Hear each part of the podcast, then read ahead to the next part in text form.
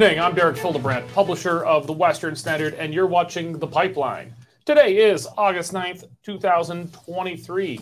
I'm joined as usual by Western Standard opinion editor Nigel Hannaford. Great to be back. Good to be back here too. Mm-hmm. We've also got, as always, Western Standard uh, Al- senior Alberta columnist Corey Morgan. How you doing, Corey? Very good, thanks. Uh, okay. Well, we've got a fun show today. Uh, first, a hostage crisis. Uh, Ottawa has been uh, taking hostages from Alberta for quite some time. The Teck oil sands mine, pipeline approvals, natural gas exports to Germany. They've taken a lot of hostages, but all of a sudden, new twist in the story. Alberta's taken some hostages. Al- the Alberta government has put in place a six month moratorium on so called green energy products. That's windmills, uh, solar panels, uh, hipsters on exercise bikes, different things like this. Uh, uh, ostensibly, so that uh, they can do a review around, around land use uh, stuff, which makes some sense. But I'm actually hoping that there's a bigger agenda at at play here, and that's that. Um, well, if Ottawa is going to be uh, shooting our prisoners, then perhaps we should start shooting some of their dear green prisoners as well. Uh, uh, just for the Facebook, YouTube, and uh, uh, Facebook, uh, mostly Facebook and YouTube censors. We're not actually talking about shooting people. We're doing metaphorical projects. We're going to be talking about housing prices, housing, um, housing, more, more house building, and immigration. Immigration levels already at massive record levels, continued to uh, be planned to go to even higher new record levels. Uh, and whatever else you, you might think about immigration, good thing, bad thing, it's definitely far, far outpacing new home construction in Canada. So we're going to be talking about that, particularly comes from uh, a column that uh, Corey wrote. We're going to talk about Justin Trudeau's privacy tour. Uh, of course, I'm sure you've all seen the news.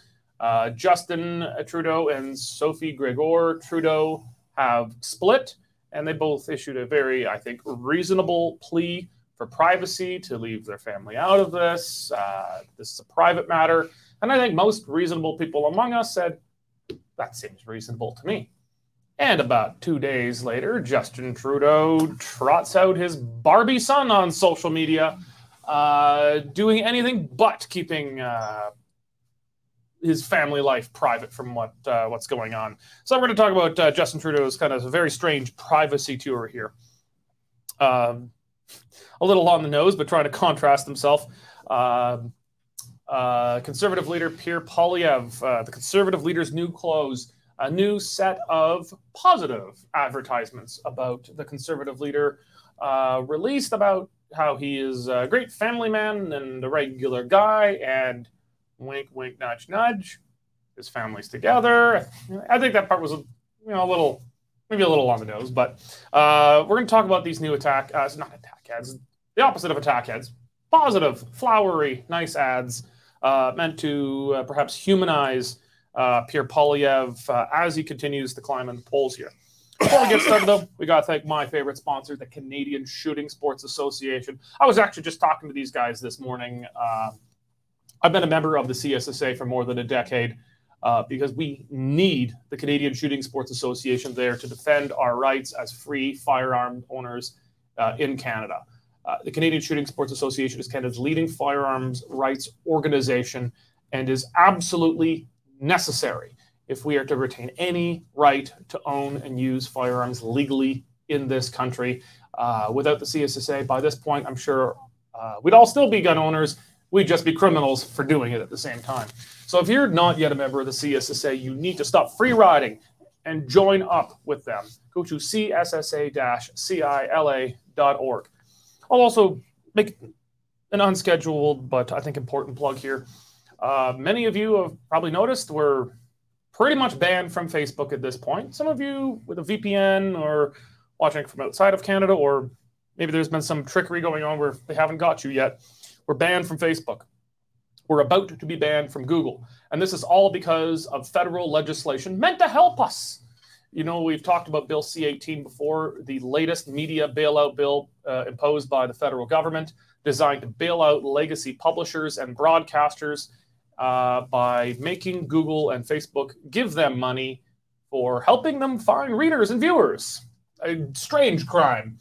Well, uh, this is obviously blown up in their faces. And the Western Standard, we've been left holding the bag. We don't take the bailout, uh, the bailout money, but we have to deal with being banned on Facebook and Google because of federal government legislation.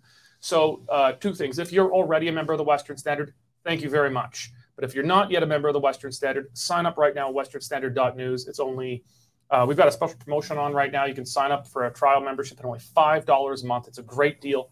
And if that's too much, just sign up for the free newsletter so you can at least stay in contact with us, see the news that we're sending out every morning in the newsletter. Uh, because very soon it's going to be very hard to discover us organically on Google or on Facebook, where most people get their news. Okay, let's jump into it. Hostage, hostage exchange. Um, for a very long time now, at least since the uh, the Trudeau government came to power in 2015, they have been can- outright canceling energy pro-, pro- generally you know, fossil fuel based energy products in Canada.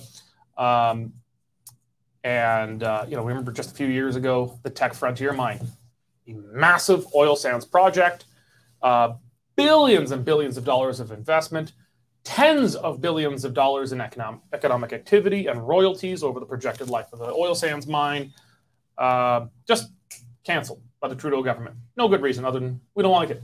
Too bad. It's Alberta, it's oil. That's a double negative. Can't do it. Uh, all sorts of, you know, the no more pipelines bill, the no more tank, uh, the, t- the West Coast tanker ban, all of these things designed to kill the oil and gas industry in Alberta. So they've been taking hostages and shooting them to boot. Well, all of a sudden, just a few days ago, a very interesting announcement in Alberta here. Uh, the government's uh, put in place a six month moratorium on uh, wind and solar projects. Now, a lot of people who actually live near where they build these things don't like them. They make the landscape look like crap. A lot of people live in the country because it's beautiful and it's natural. That's a big. That's a big reason to live in the country. Well, it doesn't look so beautiful and natural when you got giant mirrors for solar farms and you know wind farms polluting the landscape. Uh, uh, people who want them tend to live where these things aren't, uh, so it disrupts landowners, um, disrupts their way of life. So they put in place a six-month moratorium on that. Um, but I think there could be. Uh, I mean, critics of this are saying, well, maybe, maybe they're trying to strike back at Ottawa, and I thought, oh, that's a great idea if it's true. I don't know. Uh, let's start with you, Corey. Um, is this a bit of column, column A, part of column B? It is partially concern of landowners having their landscapes polluted by these projects without any consultation with them, or is this primarily Alberta taking some hostages now and saying, uh, mm, "Geez, you killed our projects. It'd be a shame if this wind farm uh, was killed too." Well, I think there's a bit of both going on. It, it's the, the government saying, you know what, we're, we're, we're not part of this almost craze for renewable energies. We actually want to start appraising these and treating them as we do with other conventional energy projects for feasibility, environmental impact, things like that. The icing on the cake, though, is telling Ottawa, well, yeah, we're not going to play your game with this. We're going to develop our industry, as is our provincial right, how we see fit. We can debate whether it's a good idea or a bad idea to develop that way. But she's, I think, staking out the line too, though, saying it's our choice whether it's good or bad. This is our turf, and uh, what are you going to do about it? And uh, as you said, the hostage exchange might uh, be pending. Yeah, uh, Nigel, the idea of the hostage exchange, or you know, Alberta taking hostages to come back at Ottawa, it didn't really strike at me too much until this morning. Uh, the discussion was mostly around, um, you know, on the one side, while they're protecting landowners in rural areas from you know, polluting their landscapes with you know wind and solar farms everywhere. On the other side, saying, "Oh, how dare you? This is a thriving industry, even though it's subs- subsidized up the wazoo." Uh, but you know they, they are being built. Um, they're just doing this because they don't like green energy. I'm not convinced that they don't like so-called green energy, uh, but it struck me that this could be a hostage exchange. When I was walking by in the hallway, we've got some kind of covers of our older issues here, and headline one of our earlier issues was you know, if Trudeau kills the Teck Frontier mine, it's war. And I thought maybe this, maybe there's a real, a bigger, uh, higher level politics to this. That this is Alberta frustrated that okay, we can't do, can't seem to do anything to force Ottawa to allow us to develop our industries as we see fit. So perhaps we'll strike at them on our own soil because we've got these little green, uh, you know, these little solar and energy farms that Ottawa likes. They're on our soil, and we can stop new ones from being built. We can play the same game. Um, I don't know. Am I reading too much into this? That this is a hostage exchange, or is this just more or less what it is on its face? That it's just uh, maybe they just don't like them, or maybe it is just uh, a review for landowners. So I would say that the conversation that went, you know, we should start stopping new green developments until they start allowing some new oil developments was probably never that explicit because there are enough good reasons, which I may come to, uh, just to put a lid on the amount of new green, whether it's solar or wind development in this province. However, I'll bet everybody said a sat back once they made the decision and said something along the lines of what you're saying. That's kind of interesting, actually. We can do it too, can't we? It's sort of like the Sovereignty Act, only it's proactive instead of reactive. Mm-hmm. But I, I, I, do strongly believe that uh, the, that uh, this government would have been motivated by genuine reasons of uh, of uh, public concern. They nearly had a blackout before Christmas. We came that close, and they are very aware that you cannot summon up renewable energy on demand. If the wind doesn't blow, or if it's dark, if it's cloudy, whatever the problem is, you can't just say, all right, turn on the turbines because nothing happens. Mm-hmm. They've also articulated a number of other reasons that these things have got like a 20 year lifespan and they're not recyclable. So what do you what, what's the exit plan going to be? And they say, well, this is something we're not going to have any more of these things until we've developed that. And six months gives us a, a reasonable amount of time to do it. But this is a province which lives four months of the year below zero and tough, you know, it's, it, it's, you need power all the time. And the idea that the power could ever go off in the middle of the winter is something that the provincial government that allowed it to happen should be crucified for. They're not going to lay themselves open to that charge. I think it's kind of interesting that they've that they've actually picked up and run with this when so many previous provincial governments have not mm-hmm. brought us this close to the brink. Yeah, it, it's sort of Ottawa's. Ottawa doesn't really care how reliable this stuff is because it feels good. They're happy to let the Western bastards freeze in the dark. They don't mm-hmm. care if this stuff is is reliable or not. Um, and it was you know most of this stuff began in a really big way under the NDP. They completely changed uh, the way they did the power grid, uh, introduced massive new subsidies in addition to subsidies that were already there federally and from the previous uh, Alison Redford and Stelmach governments. Uh, but the Kenney government didn't really change anything on it. They more or less just kind of left it in place. Uh, and so far, this you know, it's early days for this UCP government. Smith has only been uh, premier in her own right since the election, since you know May, like May 31st, really. Um, they haven't had a, even a sitting of the legislature since since the election, but uh, it'll be telling if they start pulling the subsidies on these things. Now, the old ones, there's old contracts signed. It'd be very, pr- pretty much impossible to get rid of the old contracts. We're still going to be stuck paying those for generations, just as Ontario was stuck paying them for generations back from the McGuinty government. But uh, it'll be telling if if Alberta does. Uh, Corey, what do you think? Do you think this would be the next move? Is that Alberta starts pulling the subsidies out on these uh, developments? Well, it might. If you don't mean, like something, you probably don't subsidize it. I mean, the, the, whole case of whether they're viable or not is whether they could exist with just private investment. I mean, you know, we would agree in this room, anyways. So I could see, yeah, the thumbs up is going on, but we're yanking our portion of it. If you can bring in the private capital and, and follow, follow the proper environmental hoops, go to town. But in the meantime, we're done backstopping this because we have to bring more reliable things onto our grid, such as gas or you know, dare I say, who knows? Maybe you know, modular nuclear and a lot of other options out there. Well, Ottawa killed the the subsidies for oil and gas, hmm. which was precisely zero dollars. Yeah. So in response, we have to kill the subsidies for Ottawa's green projects, which is which are real a lot more than zero dollars. And, and, there's a reason to just for cost benefit analysis. Like I did a comparison that Travers Solar project. It's already generating. It's uh-huh. in the grid. It's uh, I, I, the numbers offhand. I think it's 340 megawatts it generates, which is sizable, but it takes up 3,200 acres of land down there. Now, there's the Calgary Energy Project. It's a, a newer energy plant that was built. Uh, it's natural gas fired outside of Calgary, which generates about 320 megawatts, a little bit less than that one, but it only takes up about 10 acres.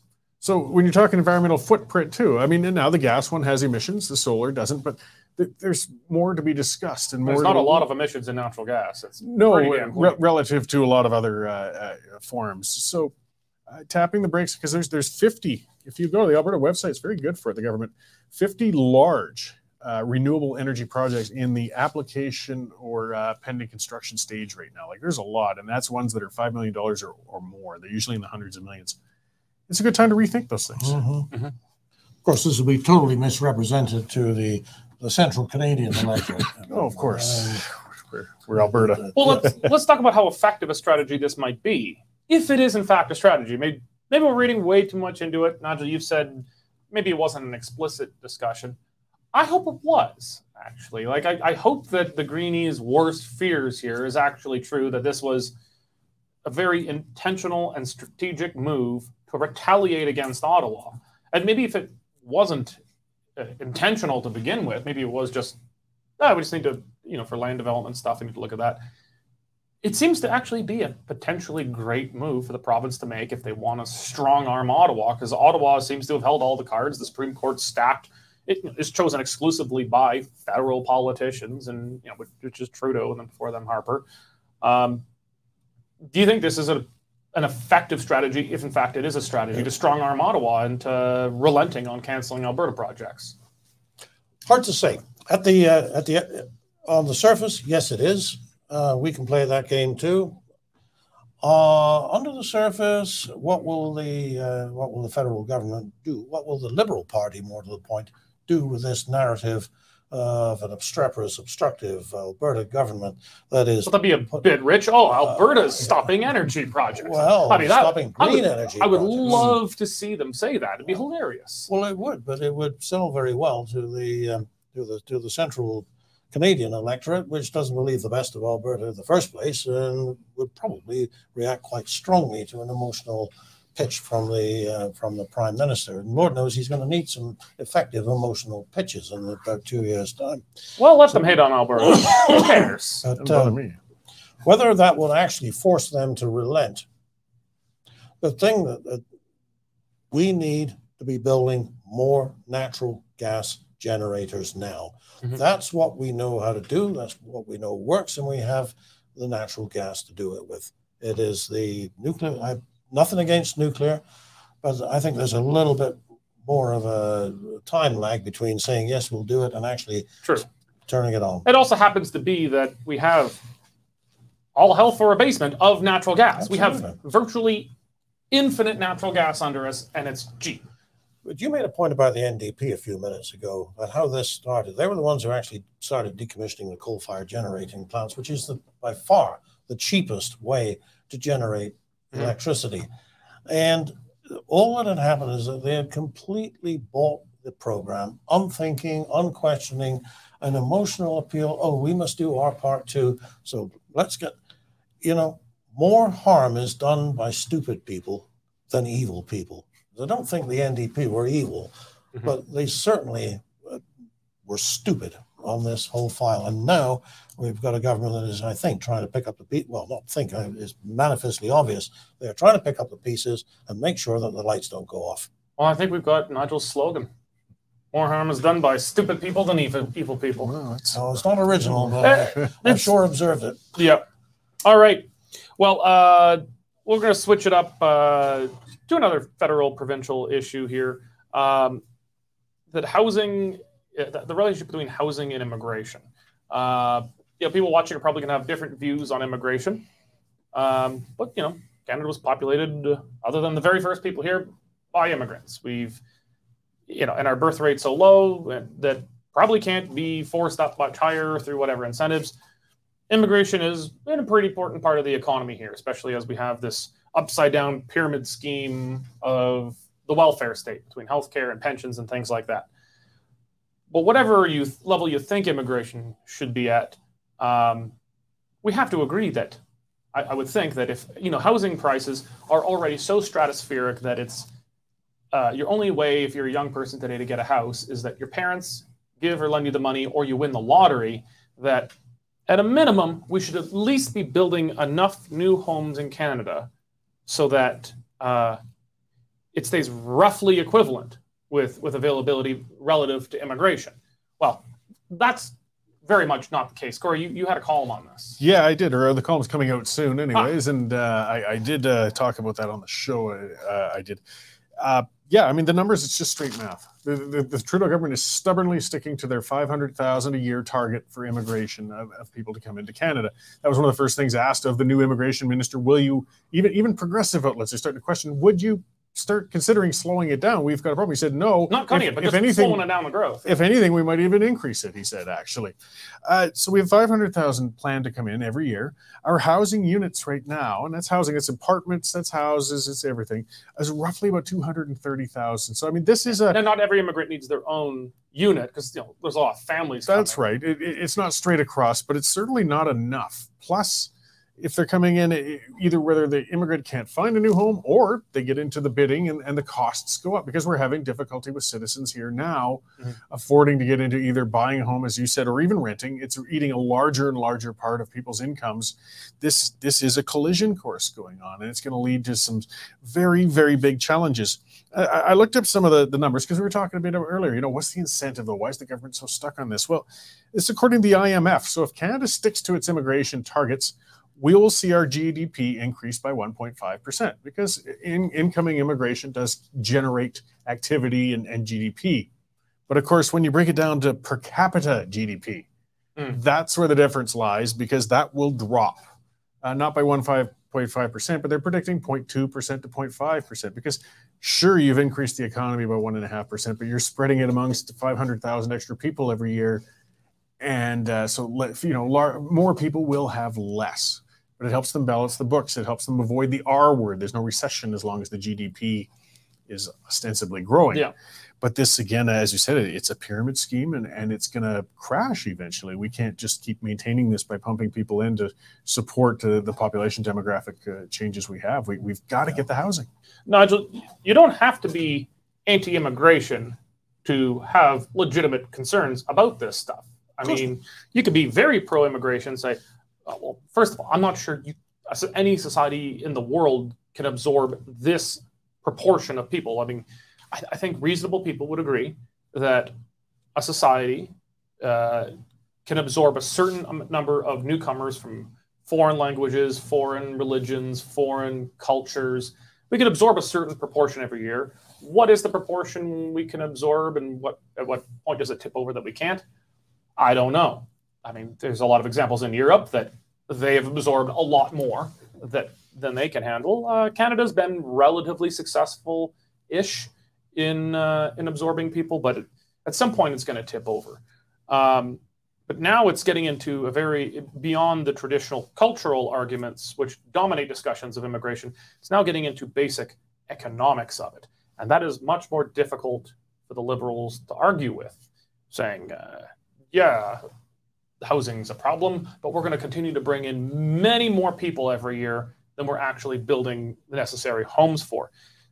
Do you think, you know, if, if the government continues on this, uh, and, and, and the conservatives haven't, the conservatives have been so shy around this because they don't want to get painted as anti-immigrant. I mean, saying, well, we're not going to bring in half a million a year. We're going to bring in 4.5, uh, you know, 450,000 a year. The liberals will say, well, you're racists uh, even if Canada still had the highest immigration levels in the world. It's less than the Liberals, therefore you're racist. So the Conservatives have been very tepid around this. I don't know where they're going to go with it. But do you think, regardless of what party's in power, this housing issue with immigration uh, poses a risk of causing an anti-immigration backlash that could maybe turn to a nastier form of xenophobia? I hope it doesn't come to that, Derek. I, I, I really hope it doesn't come to that but you are going to be seeing more stories about immigrants living in tent cities. Because if there literally is no place for them to go, what are they going to do? They will do what they can and they will find temporary accommodation. And it's going to be a terrible story for the, uh, for the liberals. Well, we've already got that. Look, it just happened in Toronto. Now Toronto's screaming for money uh, to house, house these poor people who we invite to our shores and we've got nowhere for them to stay. That's right. So that's that. I mean, keep this up, and it's only going to be that's only going to be a growing problem. That I think is going to be a backlash against the government that once more was stupid, as opposed to manifestly evil for just not getting it right. Uh, I mean, you can have different ideological ideas, whether it's about green uh, energy or climate change or about the level of in- immigration. But whatever your ideological idea is, you've at least got to do it properly and according to the mathematics. I thought Corey was off on an interesting point there, but you didn't go uh, very far into it. And that was is the impetus to bring in more immigrants, to bring in more taxpayers, because the whole social benefit scheme in Canada is actually a, a massive Ponzi scheme. And we could not depend, like we, this generation could not depend on the generation that's following to frankly pay the bills, to pay the CPP, to pay the OAS, to pay the GIS, to pay the cost of healthcare. You know, uh, so oh, you bring in more, you bring in more immigrants, you have more taxpayers, and now we've got enough money, and I'll I'll be somewhere else by the time that all this comes home to roost. Hmm. I have to wonder whether that's really what it's all about. Well, that's maybe where I want to go next. And this one's going to be a bit more politically sensitive uh, by its nature. Immigration, uh, the, the, politics of immigration in a lot of countries is sometimes control, uh, set by ideology, but often it's more just practical politics, stacking the deck one way or another to favor one political party or, or, or another. And some of that will overlap to an extent, but like you look in the United States, generally Democrats favor uh, immigration more than Republicans do. Both are generally fairly pro-immigration, but you know Democrats more so. But one of the big reasons for that is that recent immigrants and visible minorities vote in significantly larger numbers proportionally Democrat. So the Democrats have a political incentive for higher immigration, whereas mm-hmm. Republicans have a political incentive for lower immigration. Uh, and there's a similar, although not maybe not as strong, uh, correlation in Canada that, um, you know, how many you've all heard it before uh, with some older immigrants. Well, I my family came here under Trudeau, senior Trudeau, so I feel obliged to vote Liberal. And the Liberals have painted themselves very effectively as the party of immigrants, rightly or wrongly, they have. Uh, you know, Mulroney opened Canada up to record levels of, of immigration. He passed the official Multiculturalism Act but somehow did not steal the political star as the party of immigration from the Liberals. The Liberals have retained it. The Conservatives closed the gap quite a bit when uh, with the Harper uh, majority victory in 2011, you know, with Jason Kenney's work and things like that. But that was fleeting. That seemed to have been largely a one-off kind of thing. The Liberals do seem to have a strong partisan uh, interest in higher immigration because they're people who are like more likely to vote liberal once they can get their uh, uh, their citizenship than not. Is that what's driving this and the consequences of these kind of insane levels of immigration be damned, or is it just that they think it's the right thing to do? Well, I go back to what I just said. I do think that the uh, the incentive, the economic incentive, is very strong. Bring in more people, pay more bills, worry about the consequences. In the end, uh, when, when they when they have to be worried about. But for now, we need more taxpayers. That I think is the driving thing, because the, the bringing in more people also brings in more carbon dioxide emitters. It's not going to make the net zero any easy any easier to meet by 2035 if between now and then you bring in what another 6 million people mm-hmm. uh, that's so it's counterproductive in a lot of ways carbon dioxide emitters. That is what we should just call humans now. Yep, yep. Well, consumers and carbon dioxide emitters. That's right. Corey, uh, same thing to you. Do you think this is driven by, uh, you know, rightly or wrongly, do you think this is driven by the partisan political incentive for the liberals that you know immigrate more at least more recent immigrants it's less so with older uh, more established I mean, immigrants but this that they're more likely to vote liberal and that's why they want to bring these uh, people think, in in such numbers, or I think secondary to the economic case, that could be part of it for sure, because traditionally, demographically, that's a better area. But those who came in and felt gratitude towards, say, Trudeau Senior, didn't come in and have to spend their two first years in a tent camp waiting for a year to find a doctor for a checkup and uh, having an increasingly hostile citizenry, which is going to happen if, again, we, we don't properly integrate new Canadians. Uh, I don't know if they're going to feel such a sense of gratitude to the existing government for the situation they got put in, Hmm. as past immigrant, you know, immigrants may have had. So I, I wouldn't count on their support later on. Okay. Well, we're going to change from kind of federal government to Trudeau more personally. So everyone knows uh, Justin Trudeau and Sophie Grégoire Trudeau split. They put out uh, kind of at the same time simultaneous statements that I think were very could tell there was a lot of communication strategists behind this. The deal was already arranged uh, to make it as neat as possible. Uh, and in there, they included a very reasonable and humane plea for privacy for their families that we try to, you know, keep, um, uh, tr- try not to make the personal political here. And uh, the media more or less do normally respect that, at least for liberals. Liberals' private lives are generally considered more or less off limits. Um, but then, uh, and we're gonna have to bring uh, bring a picture up here. I think it was about two days later. Justin Trudeau posts this picture of him and his son. I I didn't even know what his son looks like. I, he has appeared in photos. It's not like they've been totally sequestered and hidden, but haven't really been trotted out too much. To the Trudeau's credit, you know, he hasn't used his kids as props too much, at least that I've seen. But then he trots out his son as a prop here, and they're both dressed in pink, uh, and you know it's labeled uh, Team Barbie. And I mean, it's fine. Go to see Barbie. I was disappointed I couldn't take my, my daughter to see Barbie. Or you know, my wife took her instead because I had to watch the baby. But um, you know, it, it's fine. You But- really want to see Barbie? Uh, it, out of all movies I could watch with my daughter in a theater, it looked like a funny one. Yeah, It- probably have its moments. Like if you're gonna go to a, a movie theater with a six year old girl, I mean, you could probably see worse. You could probably see worse. It sounded kind of funny with some jokes that are you know go over the heads of kids, but we'll, we'll meet an adult. So eh, no no problem with that. But just and I, I can't put my finger on it, but it was just the look of them.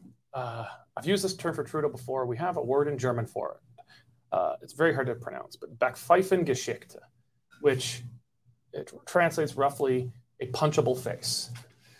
And he just had such a punchable face in it that smug. it's that, that smug little but it whatever else you think of it, it was very clearly sending some kind of message using his son as a prop like less than 48 hours after he makes a plea for privacy and it just reminded me of you know uh, harry and meghan markle touring around the media going on oprah screaming please respect our privacy you know just kind of like that uh, this, that that south park episode and harry and meghan's privacy tour Corey.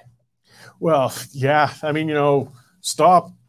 You know, give us our privacy, and they're holding signs and marching in front of the cameras. And, Yeah. and within two days, there he is. And it wasn't a case of he'd gone to the theater and some individual had taken a picture with their Yeah. camera and posted it. This was a staged, posed. Hey, look at me! But you know, it's pure Trudeau. It's pure. It has to be about him. It's that shallow. Uh, you know, all eyes on me. Look at me. I'm the dad going through a, a, a separation. You know, somebody on social media pointed out an interesting thing. You know, maybe his messaging was actually more petty than that. Even it was actually directed towards Sophie. Hey, I got him for the weekend.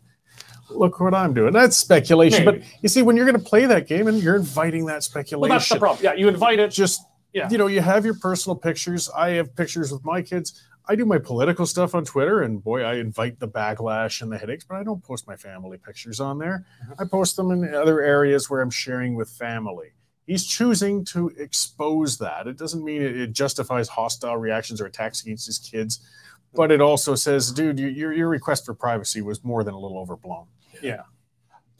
You know, last week I, I wrote something right after it, uh, it the news came down, and I said, you know what, I disagree with Mr. Trudeau on just about everything, but on this, I understand the situation. I'm happy to just say, go, leave, take the space you need, you and Sophie, and and then the first thing that comes up is this. And I kind of wish I hadn't written that. I feel like I've been deceived. You know, Wouldn't be the Surely. wouldn't be surely. the first time. But uh, the guy just can't help himself. He's a publicity hound. If the cameras are not pointing in his direction, he's over here, you know? Yeah. Uh, it's it's sad. It actually is kind of sad that a fellow with that with that mentality is leading the country. and it and it does make it hard, I think, for other politicians to make the same plea who actually mean it. Like, hey, I'm going through something personal here. Please leave my family out of this. This is our personal life. We shouldn't Yeah. get chewed up at home for this because you know they're they're Yeah. human beings. And, and people have respected it. I mean, there haven't been paparazzi climbing the walls trying to get pictures of, of the Trudeau family or or tailing Sophie to see if It's she has a new a date yet or, or anything like that. Yeah. Uh, but again, at the same time, it would be more like, okay, I'm going to leave the family thing here and we're going to have the political thing here. But no, he's still got them quite well immersed in the public eye. Yeah, and uh, and I have a feeling that Sophie Grégoire, we still call her Trudeau. Maybe she keeps the name because it's got some cachet. Well, at least I, in I don't think the court settlement is reached yet, so she legally she's probably Uh, but uh, she, who knows? Maybe she keeps it because it's got, you know, it's got some cachet. Uh, who knows? But I, I have a feeling she's not going to just quietly ride into the sunset. I mean, you, I, most like people still remember um, uh, Margaret Trudeau, and she used that platform into some kind of career. Sophie Trudeau is probably going to do something See, similar. I doubt she's going to ride into she- the sunset. She doesn't seem to have that uh, craving of attention that we see out of Justin, which I think he inherited from Margaret. Uh, Yeah. Sophie likes the spotlight a bit, but she doesn't seem to be quite as obsessed a, with it yeah. as as. So I don't know if a, a if she comparison to reinvents Margaret herself as fair. a public figure, yeah, then the name's an asset.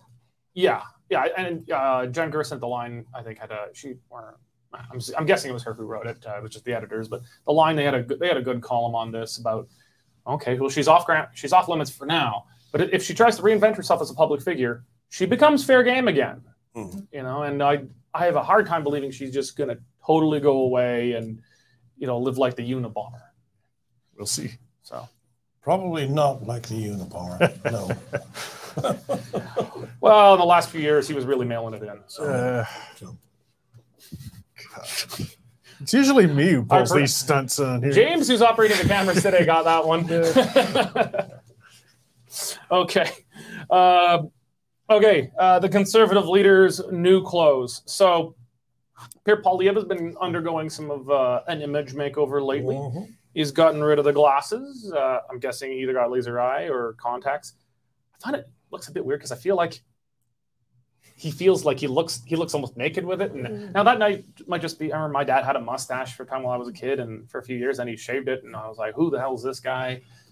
Maybe just get so used to someone, and he's just always had glasses. I think since he was born. Hmm. Um, but you know, he's been uh, shown less in his pinstripey suits and more, you know, in athletic gear and doing stuff. He's been working out. Uh, but now there's um, now these these new uh, these new ads that have come out, not attack ads. They're positive ads, uh, and, and positive ads are so much less cool than attack ads. I like attack ads, even bad attack, actually, especially bad attack ads. But these ones, uh, they, they're kind of corny. It's got his wife talking about how uh, he's a good guy, cares about where you're going, not where you're from.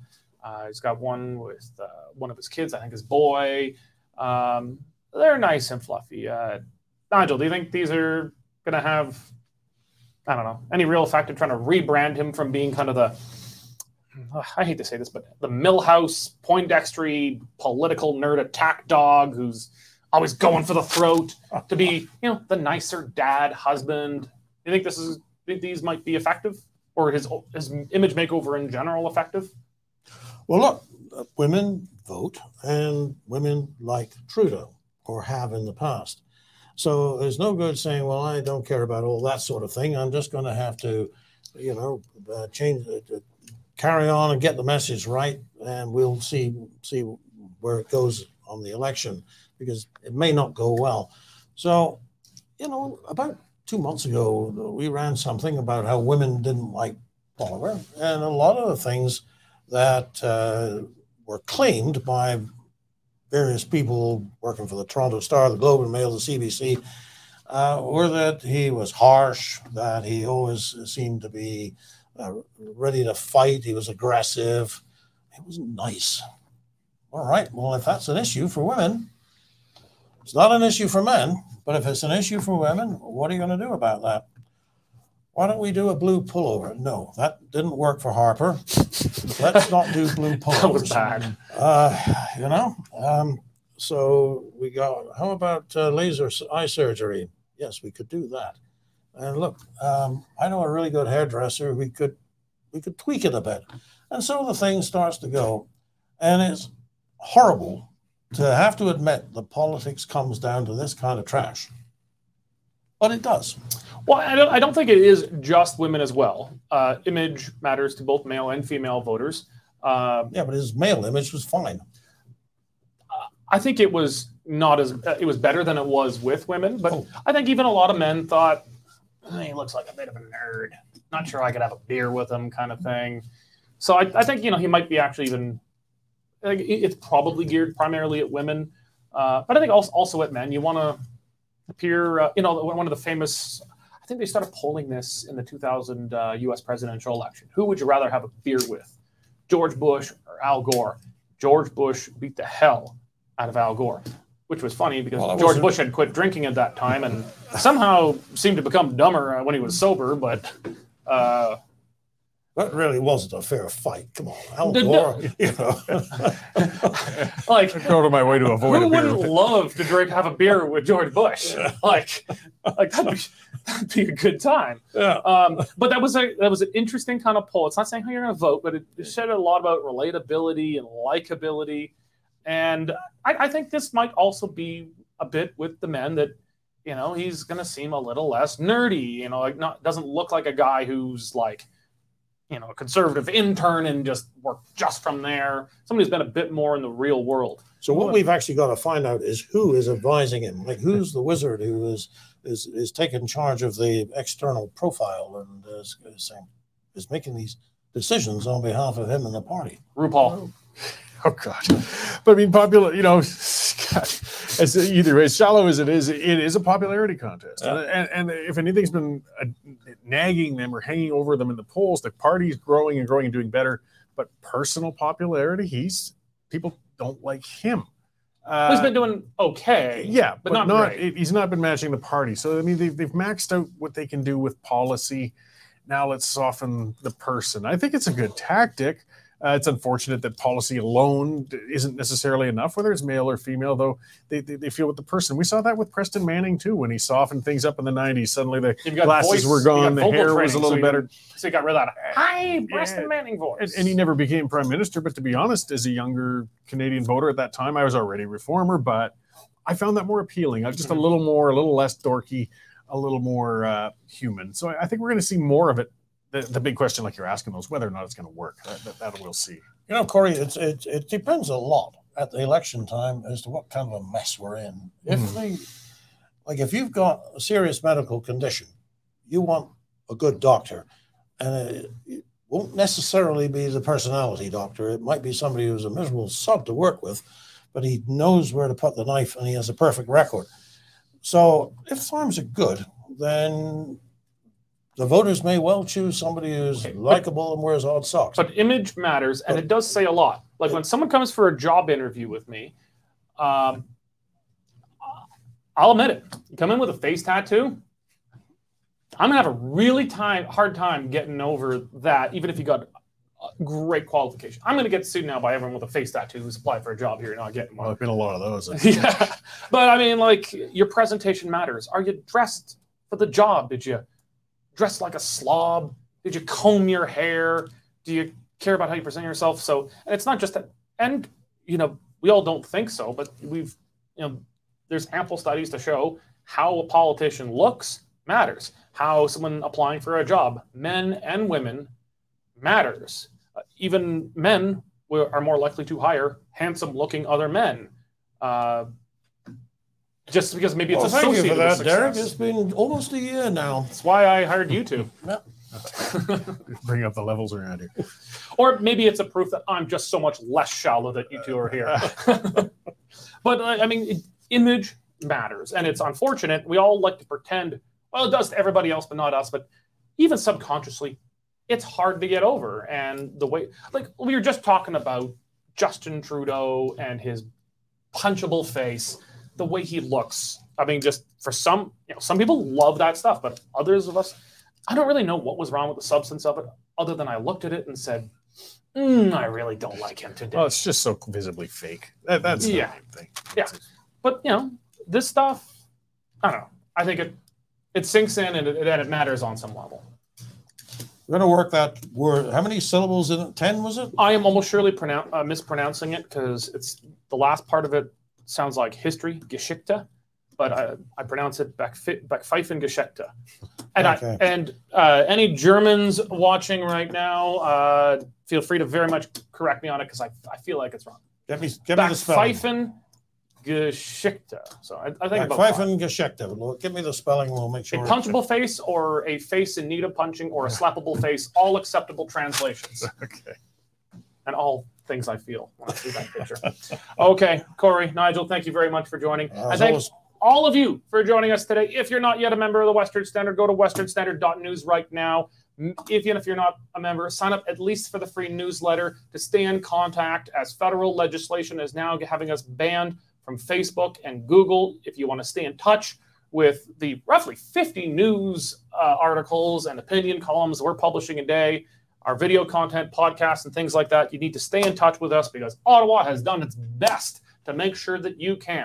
So go up, sign up right now. And if you can, please support us by becoming a member. We've got a special promotion on it of only $5 a month right now. Thank you very much for joining us, and God bless. Here's an update on commodity prices in Lethbridge for today. Cash barley is down $3 at 385. Feed wheat is also down $3 at 387, and corn is steady at 386 per metric ton. In the milling wheat markets, September Minneapolis futures are lower 7.5 cents at 823 per bushel, with local hard red spring bid for August movement at 1020 per bushel. Looking at canola, November futures are down $6.40 at 784.50 per ton, with delivered values for August September movement at 1744 per bushel. In the pulse markets, nearby red lentil prices are trading at 32 cents per pound, and yellow peas are at 1070 per bushel.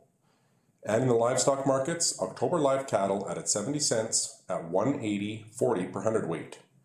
For more information on pricing or picked up options, give me a call. I'm Matt Busicum at Marketplace Commodities. Accurate real-time marketing information and pricing options. Canadian Shooting Sports Association. Without the CSSA, our gun rights would have been taken long, long ago. These guys are on the front lines Uh, helping to draft smart and intelligent firearms regulations and legislation in Canada. And more importantly, educating the public about how we keep guns out of the hands of the wrong people. To become a member, it's absolutely worth every penny.